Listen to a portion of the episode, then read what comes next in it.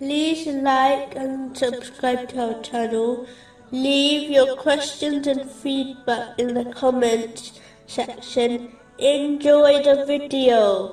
Continuing from the last podcast, which was discussing chapter 8, verse 51. and because Allah is not ever unjust to His servants. Allah, the Exalted, does not wrong anyone, as he simply repays one's actions. Therefore, if a Muslim is rewarded because of their actions, they should praise Allah, the Exalted, as He alone provided them the inspiration, knowledge, strength, and opportunity to perform the righteous deeds. And if a person is punished for their sins, they should blame no one except themselves, as the path of obedience and gaining reward was made clear to them.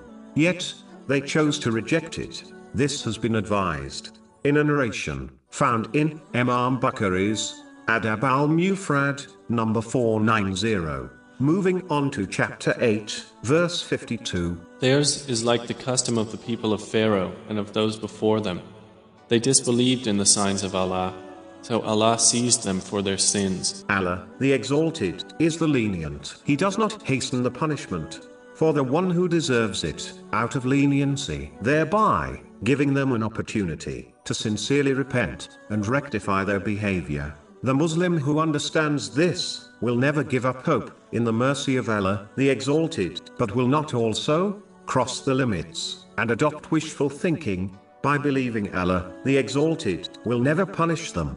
They understand that punishment is only delayed, not abandoned, unless they sincerely repent. So, this divine name creates hope and fear in a Muslim.